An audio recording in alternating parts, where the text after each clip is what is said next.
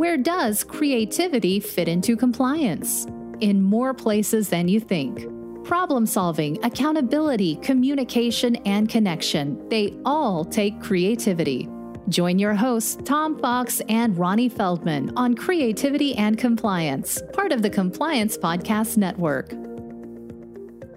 Hello, everyone. This is Tom Fox, and I'd like to welcome you to a special five part podcast series that Ronnie Feldman and I have put together for Compliance Week 2019.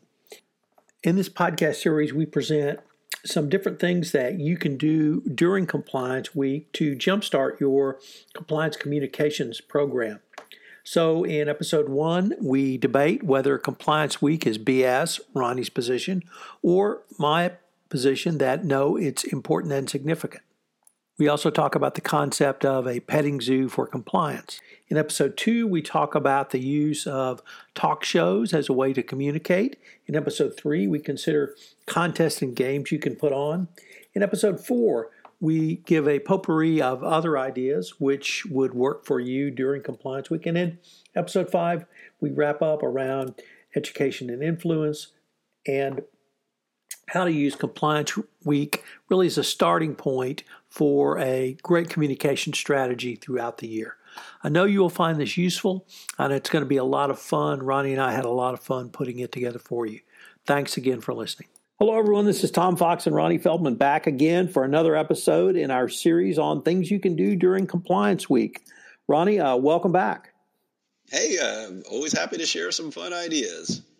Well, Ronnie, we've entitled this episode Other Ideas. So, what are some of the other ideas that uh, you think a compliance professional or chief compliance officer could do for their employee customer base? Well, I was just thinking about some of the, I, I try and cultivate a, a, list of ideas from different things I've heard from from companies. Some of them that we've done, and some you can just sort of do on your own. And um, you know, so the, there's the the typical thing, which is to bring in a, an outside speaker or keynote now, there's some of them that I've seen that are really inspirational. Um, like um, I, saw, I, I, was at a conference and I saw uh, um, Amy Edmondson. Do you know Amy Edmondson?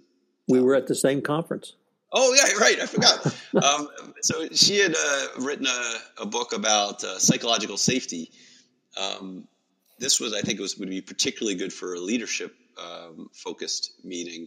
Now, her, her thing was all about um, the idea that that that the best organizations invite bad news. That you have to constantly reinforce the idea that um, that your job as a, sub, a subordinate is to not just solve problems and bring good news; it's to point out the next problem uh, so that we can solve it and people's tendencies are to not want to do that because you want to please your boss. You you know you you want your natural tendencies are to not bring up conflict. And her point being as a leader, you need to constantly reinforce the idea that we need people to speak up and bring bad news. Um, so I thought she was a really interesting speaker that ties pretty obviously uh, to speak up culture. Um, the year before at that same conference, they had Stephen Covey who does a um, a nice presentation about trust.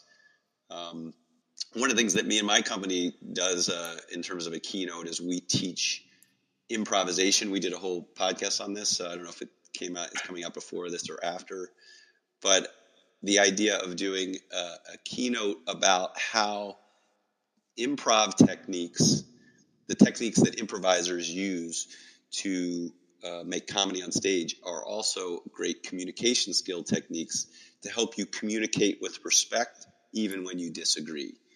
Uh, so I found that that's like a really fun uh, kind of keynote, interactive keynote where you get employees actively doing an activity um, that actually they walk away with a couple of tips, practical tips on how to like diffuse emotion uh, so that we can be civil to each other even when we disagree. Um, have you had any uh, speakers that you've particularly uh, liked on these subjects, Tom? So on the at the same ECI conference where we saw Amy Edmondson, whose presentation was quite powerful, uh, there was a fellow named Sam Silverstein, and Sam talks about accountability, and he talks about accountability between employees, between management and the workforce, and accountability as a way of uh, people working together, not that you do things on time. And I found his speech uh, very powerful, uh, his keynote uh, very powerful as well.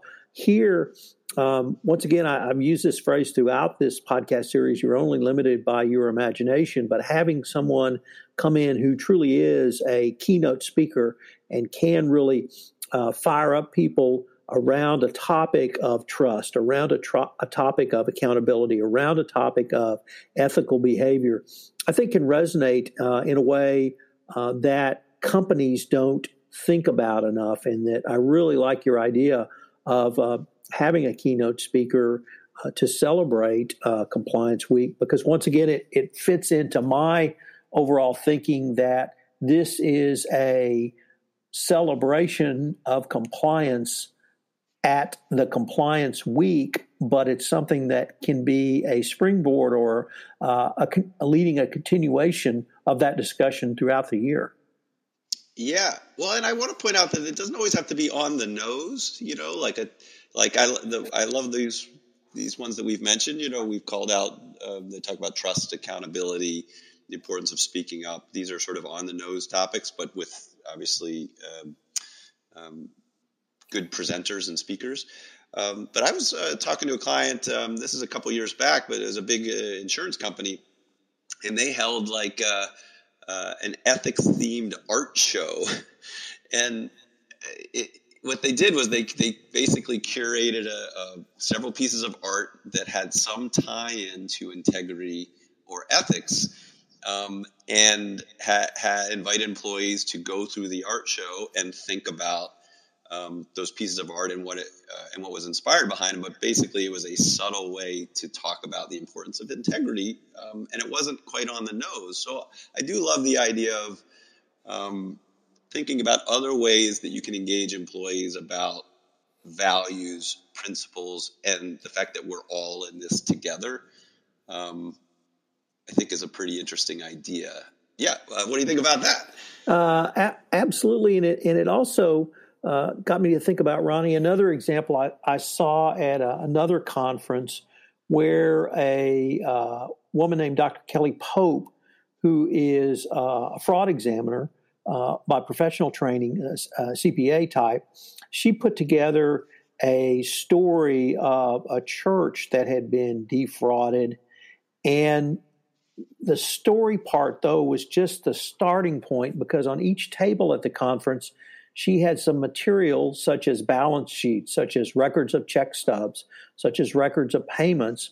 Uh, that was what she called the evidence and then she would tell part of the story and then have the audience look through the evidence and uh, suggest what red flags that evidence may have raised and what questions you might want to ask going forward.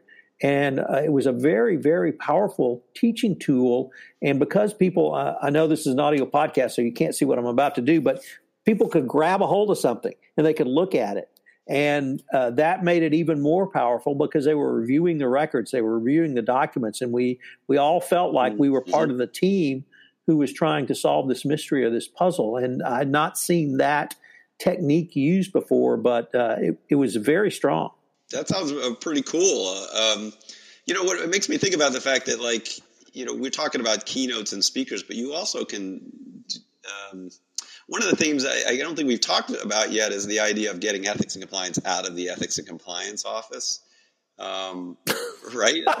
well, what I mean is like, right. you don't want it to just be. No, you're spot on. Yeah. Spot on. Like, so uh, the uh, the idea of like provide a, a, a toolkit or um, uh, an ethical dilemma and talking points and give it to a manager or people leader. And during ethics compliance we have them have that discussion. So you need to do a little work to kind of give them a, a fully uh, to, to help them help help the, uh, their employees. Um, but i think that's a fun way to take like maybe like the, the, these fraud stories or these hypotheticals or things that are in the news um, about uh, uh different ethical uh, situations that come up in the world provide it uh, to a people leader and have them do a lunch and learn or have them kick off a meeting during compliance week. Um, so then you're getting them having these discussions and you give them like a little help along the way so that you you know you can kind of lead the witness so they end up with the right answers.